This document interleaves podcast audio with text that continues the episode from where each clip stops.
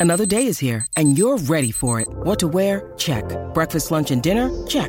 Planning for what's next and how to save for it? That's where Bank of America can help.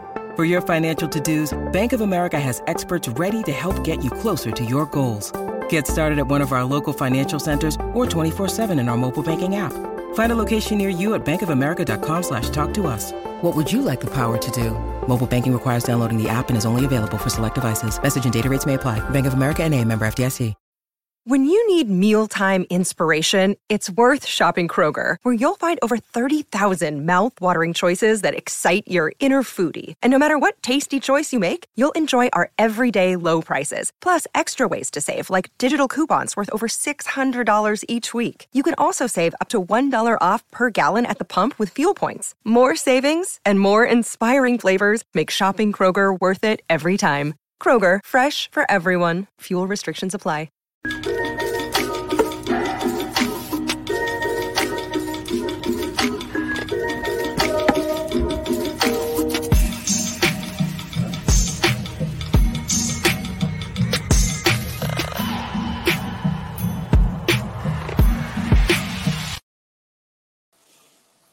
Boom, it's Leaf game night and it's a late one. So why not put something in your ears to keep you entertained as I ride with my buddy Jim Biringer and we talk about some Maple Leafs, some Coyotes, some rumors, and things that are going on around this team. Jim, how's the night, my buddy?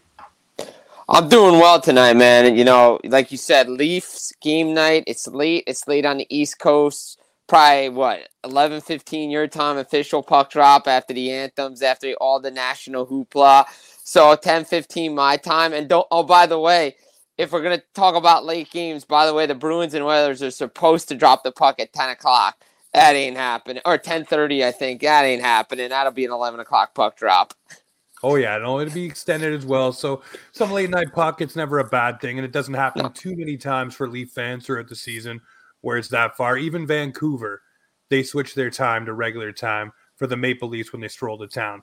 But right now, the Toronto Maple Leafs, they're absolutely rolling. And there's a guy out of the lineup because of a situation that he put himself in, got suspended for five games. With the Leafs, they are winning for Mo, in my opinion. I think this galvanized the team. They seem to be sticking up for each other more. And it seems to have this team heading right now towards trade deadline in the right direction. Do you agree or disagree on that? I think so. I 100% agree on that. I think they're playing for Morgan Rielly 100%. And I think Rielly set the tone. Now, look, I think both guys are stupid in that aspect of everything. There's some things you need to, you know, work on if you're on both sides of the party. But I don't have, I don't think I have an issue with what Morgan Rielly did. It was just more of going to the head because I think, you know, a guy like Ridly Greig going to shoot a slap shot on top of the crease. All right. You're going to have to answer for it eventually. But for some reason, this team plays better with Morgan Rielly out of the lineup. They just keep things simpler. They play simple hockey, play smart defensively. And when you're going to have performances like you're getting from Ilya Samsonov and Martin Jones, I mean, you know, with Joseph Woll having that conditioning stint now in the Marlies, he's getting close to returning. You know, the adversity this team is going through, they're not in a playoff spot. They are, but we don't really know the matchup last couple years we knew that they kind of cruise city through this through February through March until uh, this adversity with Tampa nipping with Detroit there. I think this has really helped the Maple Leafs find who they really are and know that they can dig deep and find their game when it matters most. Well, it seems that way right now. And you're right. The past few seasons, this team has known who's they're going to play pretty much in December. It doesn't really change. They know that they're locked in for a 3 2 matchup whether it's them at two, someone at three, them at three, someone at two, it didn't matter. Now, this is like, you know, you got to play for your games, play for your right to make your dance, and you got to punch your own ticket, which is good because it shows guys pressure games early, and especially guys like Matthew Knies. And maybe you can even go down the lineup to guys who are young, like Lajoie, or you talk about Benoit, just guys who have not made the dance before and this really can bring them along in pressure games before the real pressure games begin. And the Maple Leafs really haven't had to do that. They could rest guys, hold guys out, do this, do that. Now they have to win to make sure they're in. And it's good for this team, I think, to have to be constantly rolling. The other part of that, though, is do you peak too early? I don't think the Maple Leafs are right now, but there are some other teams that are cruising, like the Florida Panthers, that may be hitting stride just a bit too soon. Yeah, I think so. I mean, the Florida Panthers right now are probably the best team in the National Hockey League. Them and the New York Rangers. I mean, both of them have extended uh, their winning streaks. The Rangers have gone to eight. The Panthers have gone to six. But I, I believe the Panthers are the better team right now. Uh, but yeah, Panthers are playing like the team everybody thought they were a few seasons ago, right? When they had 100 points, President's Trophy, lost to Tampa second round. Probably should have lost to Washington in the first round if Washington knew how to play defense and get a save. They probably would have upset the Panthers in the first round of playoffs that year. But, you know, they're playing really well under Paul Maurice. Um, who would have thought Sam Reinhart be a 40 goal scorer? I don't think anybody saw that coming. Carter Verhaeghe continues to play well. They have some things that they have to look at in the offseason, but I think the Maple Leafs, to be honest, are finding their stride at the right time because, you know, you get the ups and downs of a season. And this is kind of where we saw Florida start to find that groove last year before they made it uh, and get into playoffs and just start to roll. And if you're good, and I think the break for Samsonov really helped him. Like he's really yeah. found his game. He's giving them the saves. They're getting confidence. Now it's okay. Now we just don't have confidence when Joseph Woll or Martin Jones or somebody else is in net. Now we can go to Samsonov because this is the guy we were paying money to, and this is why we signed him. So now Toronto is playing really good hockey. And, you know, I watched the game the other day against St. Louis, and I was really impressed with their defensive effort. You know, Sheldon Keefe's got this. Everybody's buying in and everybody's stepping up. And I think that's what you have to do. You got to have your depth players step up at this time of year because they're the dog days of March, the eyes of February, whatever you want to say. It's a lot of these games can be tough to play, but when a team is fighting to sit third or you know get the second wild card, and it can change like that. I, I like the way the Toronto Maple Leafs are playing. No, definitely. It's going to be some interesting hockey for them down the stretch. Now, the question has now become: Would you trade Easton Cowan or Fraser Minten for Lawson Crouse? Or another player. And I'll say this the Leafs have been always so quick to move off of prospects. I think a guy like Easton Cowan deserves a look come next season. Same thing with Fraser Minten, but those are your two real blue chips to move on in and make something of them. For me, I'm not doing it. I'm not moving either of those. You can have my picks. You could take a Topi Niemelä. You could take Nick Robertson. But those two guys, I think, will be very key parts to this Maple Leaf lineup that's going to need cheap, effective forwards going forward with this group. But for you, would you trade Easton Cowan or Fraser Minten for Lawson Crouse? I don't think I would do it. I don't think you just you just drafted Easton Cowan, right? I mean, you just picked him. You just got Fraser Minten a couple uh, years before that. So I wouldn't give up on these guys just yet. I know you always have to give up something to get something, but do the Maple Leafs really need to make a move of that impact to give up one of those guys? They've done it in the past under Kyle Dubas and you know Brad Treliving. He's here. He's trying to figure out what this team is and who they are. But I don't get the sense that they really want to give up prospects like Cowan and Minten. I think they want to see what they are for next year. And if they can enter the lineup and fill roles, then okay, you have something. If they can't, then maybe they become trade chips next year. But I do believe that they want to get these players into the lineup at some point. And you mentioned cheap, affordable players because of what we know is going to kick in next year. Well, you look at the Rangers, Brodzinski just signed a two year cheap extension you know, Matt Rempe's just come up for the Rangers. That's what they're kind of doing with their bottom six. Cheap, affordable, homegrown talent. I think that's what the Maple Leafs need to do here. If maybe this is the year Nick Robertson finally gets moved. You know, he's starting to play better, but maybe it is his time. Uh, uh we heard for years, no, Nick Robertson can't be traded. He can't be traded. No, no, no, no, no maybe this is the year you move move them to get something. And to be honest, I think that first round pick may not be in play either, even though it is, it isn't. I think they want to hold on to it and try to develop that system a little bit more. That's kind of bare right now. Well, for me, I look at it like this with the uh, the first round pick. What do you do when you want teams to value or covet something more? You tell them it's not available.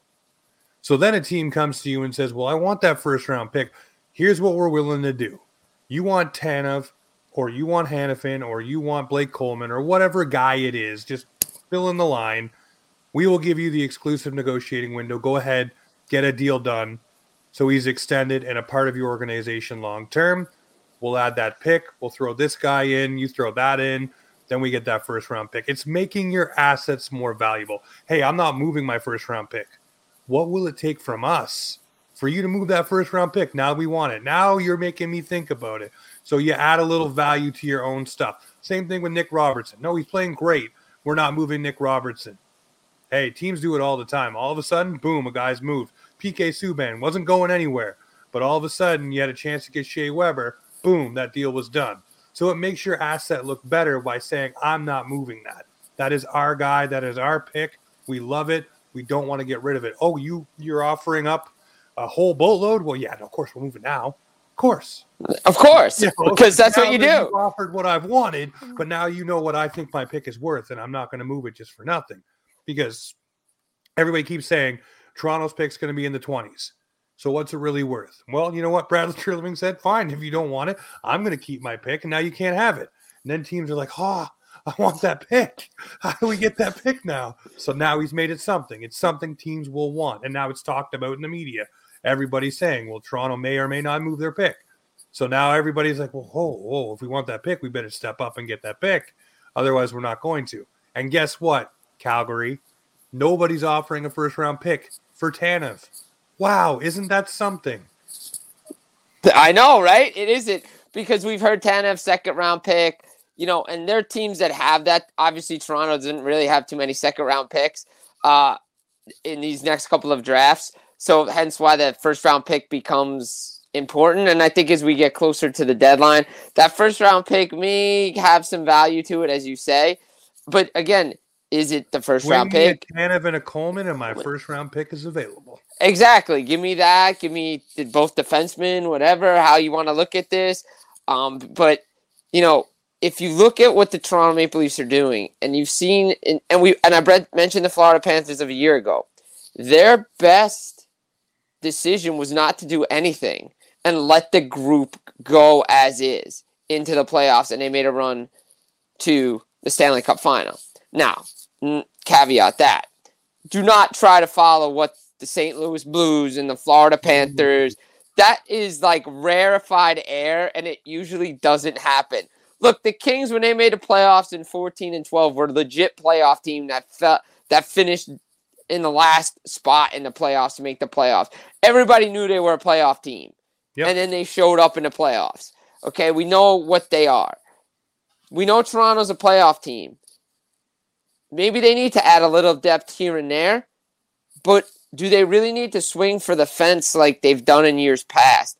I don't think so. The guy I would look at, and maybe they can get him on the cheap, I would bring back a guy like Ilya Lyubushkin because I thought he was a good fit for the Toronto Maple Leafs on that back end. Bring a little bit more physicality back there, move some guys in front. That's a guy I would target, or a Mario Ferraro in San Jose because you know those guys could be available. Yeah, there's a rumor floating around right now about Mario Ferraro. I just look at it like this: the Maple Leafs need someone to play with Rielly. You need to move TJ Brodie down, who's looked good on the left side, has had no issues lately. That means what are you doing right? You're putting a player in a position to succeed. Mm-hmm. When you do that with guys who are struggling before, now you found his groove. Keep him in that groove. Find someone for Rielly on the other side and keep it rolling. The other thing the Leafs are bad at, their Achilles heel, it's a penalty kill. So yes. As I keep saying, you take out that list and you look at all the best penalty killers in the National Hockey League for the past two seasons, and you see who's close to either expiring or has a year left, and you go and get them. If Absolutely. Available. Absolutely, hundred percent. Who's who's that list? Who the guys that are the UFAs this year? Who are the affordable UFAs? Not something you have to overpay for. Like we're talking about the Tanevs, the Hanifins, and we know kind of Hanifin wants to play south of the border, um, kind of closer to home. That's why kind of New Jersey's always in the mix. Boston's in the mix. Teams like that are looking and sniffing around Hanifin. But as we've said, you know, you look at the Lyubushkins, you look at you know, the Mario Ferraros. Who else is available that's UFA that can help your team? Is a Sean Walker something that you want to look at that can help you out? I, I think those are players that this team has to look at and say, okay, what can we pick up? Who can we afford? and maybe we can keep our biggest asset so we can draft for the future and help this team moving forward because they've done a great job. And I think Brad Treliving really wants to do that. No, I really think he does. And I really think that this team obviously wants to fill the cupboards back up. But if you start making moves by dealing out picks, maybe you get something back. Maybe you get a second round pick back or a third round pick back. Or you do what the Leafs did last year when they went and traded Rasmus Sandin and you go get a pick a first rounder back from another team. You know, if you have a surplus of something, Martin Jones, mm, yes, go and flip him for a for a couple of maybe a third and a fourth, or maybe a second and something. If a team's desperate for goaltending to stabilize their position, if someone's nicked up, but there's lots that can come down for this team. But one thing that I like and I'm excited about, and I heard about it yesterday right here on the show, was Treliving was held back in Calgary by ownership. Mm-hmm. Trey, Treliving was not able to make the moves he wanted to make, bring in the things, bring in the assets, bring in the players, whatever you want to do. He wasn't able to do those things, and he was also hampered by a budget. So here in Toronto, he's unleashed. He doesn't have to worry about, you know, there's an internal budget. There's a hey, you can't use this pick. Hey, out of outside of the core five players, you can move anybody pretty much you want as long as you're getting something that's going to help this team in the playoffs. He now has that ability, and hearing those things really made me excited because the media here in Toronto would have you believe that Brad Treliving is not a deadline GM, doesn't make deals around the deadline. But if you dig a little deeper, there was a reason. The ownership in Calgary did not want that. So now we have an unleashed Treliving at trade deadline with assets and many, many other things within the Leaf organization he can offer to players coming in. So, what do you think? Do you think we get a little bit of wild Trey at the deadline where he's a gunslinger and gets what he wants? And I'm not talking about big deals. I'm talking about players that you look at the Tampa Bay Lightning. You look at uh, the Vegas Golden Knights. What are they very good at at the deadline? Now, Tanner Jeannot was not one of those things. No. Tampa usually goes out and finds the guys that they covet, they pay the price, and they win the cup. Vegas did it last year. They went out, they got Barbashev, the guy they coveted, brought him in. They went on a run, they won the cup because they went and found the guys that filled a deficiency on the team. Now, I think Brad Treliving's smart enough to figure those things out himself. Doesn't need guys like me or you or any pundit to no. tell him what he needs, but he will find those players where his team is deficient and go get them and he has the ability now to be unleashed to do so with no restrictions. He just has to talk to Daddy Shanny and say, "Hey, we're doing this," and Shanny probably say yes, given the fact that Treliving is very well respected. Yeah, I think we could see some wild craziness from uh, wild uh, Brad Treliving this uh, trade deadline, but I also there's a part of me that says, does he really want to do it, and does he want to see what this team is really all about because they're clicking so well. And do you really want to mess up the room right now in the way they're playing? I, I do think they everybody knows what their needs are. They need depth forwards and they need a defenseman and you know, I mean, in the offseason, we can address who's the number one goalie on this team, and can we get a number one defenseman? Okay, that's fine, because it's that's tough to do at the trade deadline, and everybody knows it. But uh, as you said, he's got the assets now. Really, nobody's holding them back. Things will go through Shanahan ownership, but MLSE is willing to spend the money. They always have been. Heck, they paid Mike Babcock to go away, so you know they're they're willing to spend the money to yeah. do that. So I mean, look, I think it's going to come down to what teams are in certain positions come the deadline and who he likes the most. And where he wants to fill the need the most, right? We've talked about defense. Can they get more depth scoring? Of course you can. Outside of the guys, the Nylanders, the, after the core five, we know that they need some help up there because the Bertuzzi signing really hasn't. Paid. A lot of people are forgetting here is there's a guy named Calle Jarnkrok who scored 20 goals last year, still having to come back to this lineup, which will be soon. I believe the tail end of February, he is actually allowed to come back after missing time for the LTIR. So you bring that guy back. He pots you goals. So you have a 20 goal scorer coming back who's also, by the way, refreshed. Right. Energized. He's not tired from the grind. He's been out for probably a month and a half now. So you're injecting that guy into your lineup, which is like picking up a player at him at deadline. So already is. got that coming back. Exactly. That's your trade deadline pickup. And I said that before Arvidsson got hurt the other night with the Kings. When he came back for LA, I'm like, oh, this the way he's playing, that's their trade deadline pickup. And I think you've seen that with certain guys coming back that you're saying, okay, well that that's their pickup because they don't need to really do anything. Well, we know Toronto, everything revolves around that defense, right? And you know, we as much as they love Tanev, they can find other options out there. And I think that's where Brad Treliving is going to look because I think what he's going to do is he's going to say, "Well, I'm interested in all these guys. How can you make the deal for Tanev better for me? Eh, Because I know what I can get for these guys." And maybe that's the where the the wild and craziness Brad Treliving we see come out. And look, we know what what they're going to talk about. You know, Shanahan and Treliving are going to work one on one. We're going to talk with Keefe as well. It's going to be a nice collective decision. But we know that defensively this team needs to play better, and they're doing it right now without Rielly. And again, when Rielly comes back after his suspension, that he's going to be a little bit more refreshed than what he was going into end of the season. So they're getting their kind of semi deadline pickups early. Yes, Rielly's is, was a suspension, or else he would have been playing. But hey, he got some games off. Okay, now he's refreshed. That body can can you Wheel know around a bit better. Exactly, because he had to go through All Star. He had to take a little bit of time off there. So, you know, I think to me, I think they may be a little conservative, but I would not be surprised if they make an upgrade or two just to fill need. Like we always talk about with their arrival, the Bruins, when they look to bring in guys, they look to bring in guys that can fit their team, and that's why they extend those guys. And I think that's something Treliving is going to look to do. I think so too. I think whatever deal he makes, if it's attached to the first round pick, there will be a retention extension on both whoever comes in. They'll save the money and they'll also extend the guy. A guy right now that is extending his goal scoring streak and his lead amongst others is Auston Matthews. I want to ask you just a gut feeling on Auston Matthews this season. Nobody's talking about the fact tonight. I know it's only tonight, but he can score 50 in Arizona. 50 goals. Everybody's like, man, it's, it's Auston Matthews and 50 goals.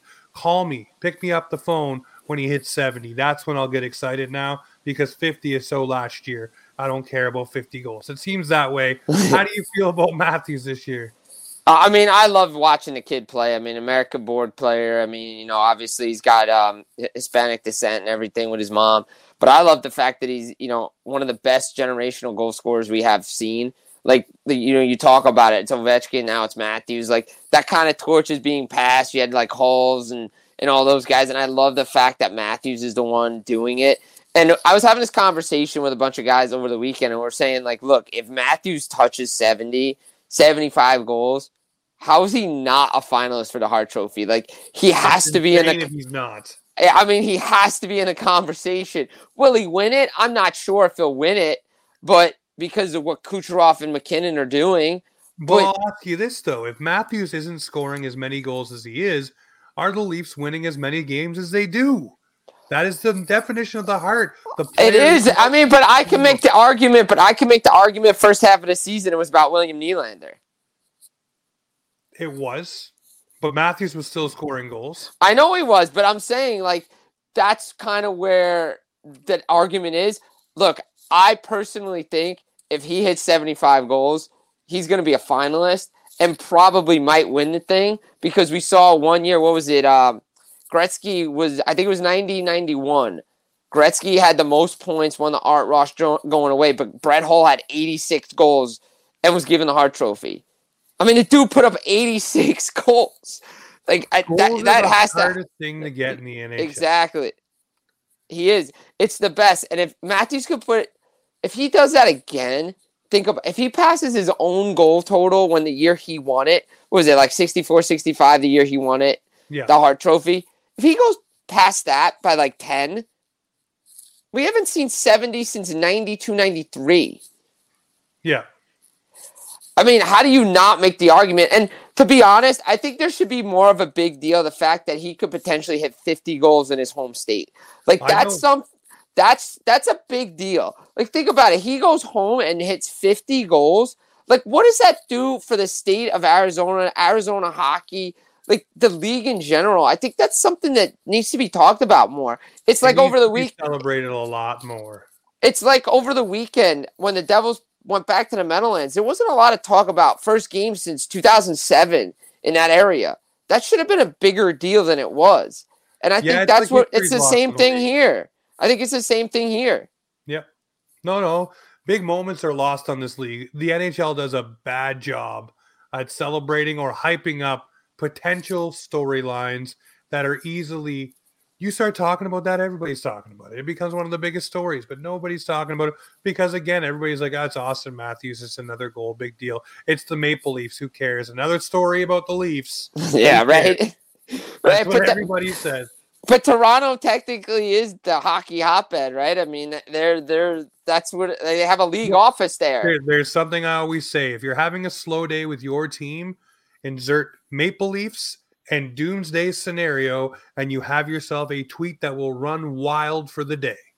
Exactly. And Toronto, it, it's one of it's like Notre Dame in college football, Duke, whatever. It's, you love them or you hate them, and you're gonna, but you're gonna watch them. You're you're gonna pay attention. I get. You, you can ask most National Hockey League fans a question about the Maple Leafs, and they'll know the answer. Why? Because no matter what they feel about the team, they pay attention to mm-hmm. everything about the Leafs. But Absolutely. Something, something, we should be paying attention to is the Coyotes.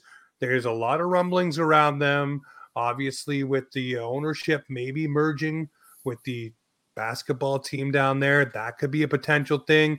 If Meruelo can't get the land that he's bidding on, if he loses that, I think for real, this team gets bought by the owner of the uh, the the um, my God, the Phoenix Suns, and they become two tenants in one new building that'll happen down the line. But for now, for the time being, they would stay there. They play in the Suns rink and they'd stay in that spot.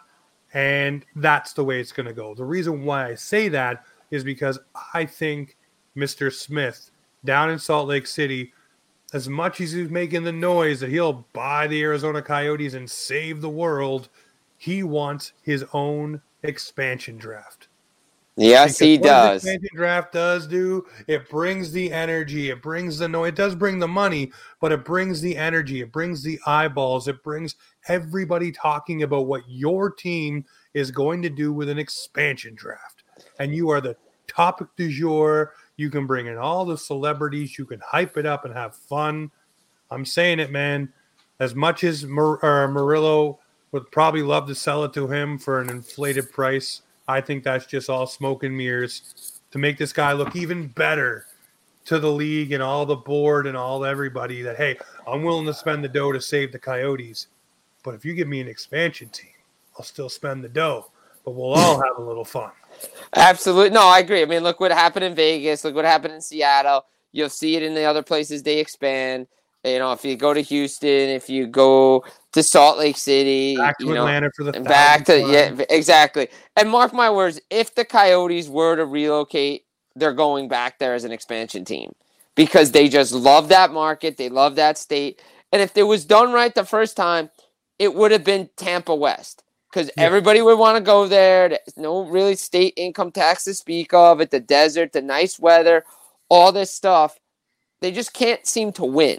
That's the problem. They haven't won really since the 90s, like consistently when they had like when they were the Winnipeg Jets and they moved to the to the Phoenix area. Yeah. Yeah, they had the one run in 2012, right? And they've had some runs here and there, but it's always been an ownership problem since the day they've gotten there. It's been a building problem. It's the never ending saga you know, we all grew up reading the never ending story. This is really the real life version of the never ending story. This is that it is, right it's right here. The Coyotes just look, it's they're they they have a good young team too. They really do. Like they they're starting to build that fan base, but the problem is the clock's ticking and with new and here's the thing, right? Marty Walsh has come in as the new NHLPA executive director and he's kind of put his foot down. And he's basically told Gary Bettman and the league that the players are not happy playing in a college arena. And it doesn't look good for the league. And the fact of the matter is, this is kind of the first year we've heard noise that the league has kind of put a timeline and everything. Before it was like, all right, when you get to it, you get to it. Give us all these options. The clock's ticking, and yep. I got to imagine, like last time, what when the last time we had relocation, it really didn't happen until the end of May. I'm going to be looking for that timeline as well because if they really can't get anything done here, I would expect something to happen around that time, unless you know they figure out a way to save everything again.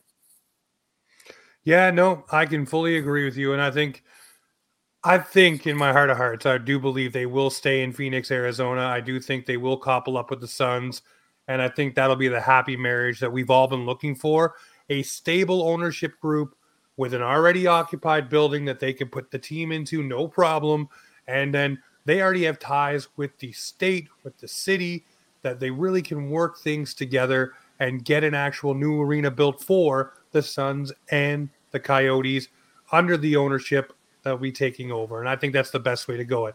Before we end this one tonight, I want to get your gut reaction. What do you think the score will be between the Leafs and Coyotes? I say this because the Coyotes are famous for having the Maple Leafs number especially down in Arizona. Well, what is it? They've beat has what is it? And like the Coyotes have beaten them like the last couple of times they played, right? Like it is. They, the record I think is like, if I'm not mistaken, 21 and eight or something like that since the early 2000s. I believe Steve Peter said yesterday. So you look at that and it's like, ooh, yeah, they've had the number. I mean, I, am gonna. I think the way the Maple Leafs are rolling right now, I, I think they're going to go in there and I think they're going to win. And I think it, Matthews will get 50. He might go over 50 uh, in this game. I, I think Arizona keeps it close for a little bit. Leafs 5 3. All right. All right. I'll take a win. I've been saying all day that I got a gut feeling that they're not going to pull it off, but now you got me a little hyped up. I'm saying it's 3 1 Maple Leafs. It's an empty net goal. It's Matthews to start it off, getting 50, starting the festivities right from Matthew Knies. The empty net goal will be Matthew Knies. Both AZ boys on the board, taking it home for the Maple Leafs, sending everyone home happy because the Leafs will win, but the Arizona boys stood up and represented for their city. I agree. I think that's gonna. Ha- I I would like to see that happen. That would be a cool moment, like just to see the Arizona boys. And uh, are we going to get a little repeat of what we heard the other night when the Oilers were in town? I felt like an Oilers home game. I feel like we're going to have a Maple Leafs home game tonight too. Um, from what I'm hearing, it's going to be heavily dominated by Maple Leaf fans, but it's only because a lot of the Phoenix Coyote fans are Maple Leaf fans as well because of the Auston Matthews Matthew Knies connection. You got to root for your homegrown talent too, so it's not hard for a lot of people down there to tug on a blue and white sweater for at least one exactly. It should be a good one. I mean, you know, it's a light night on on the schedule. When Wednesdays always are as we come off that big weekend. But you know, look, Toronto's playing well right now. You know, Phoenix never and Arizona never really easy, but the way Toronto's gotten off the games, good quick starts. The goaltending's been there defensively. They've been playing well. I, you know, this is a winnable game for this team, and, and there's there's no reason why they should be dropping points to another bad team in the standings. Well, let's hope that they don't drop bad points. But Jim, where can everybody find you? Where can they listen to you, see you? I see it all the time, but nobody else doesn't. Yeah, check me out at Jim Biringer, uh, Twitter, X. Uh, you could follow me on there. You get the full press uh, NHL podcast uh, on Spotify, iTunes, or we're giving it wherever you get your podcast. Uh, at Mad Radio as well as got our final word on hockey show uh, at Full Press NHL. NHLrumors.com. I write a bunch of stuff there as well. So, guys, go check it out, follow along, and it's never a bad thing because it's always fun. I interact with you. Trust me, I do. Yep. It's fun. It's fun. I do. So, uh, don't be afraid uh, to leave a comment and just say hi. Definitely enjoy it 100%. Make sure you interact with Jim. He always gets back at you and he knows his stuff. So, Jim, I want to thank you. You always say yes when I set up a time with you. So, I appreciate you. Ladies and gentlemen, Thank you for tuning in. Make sure you drop a subscribe over here and over there. But you know what this is. This is Offside Hockey Talk, where the Maple Leafs and hockey come to talk.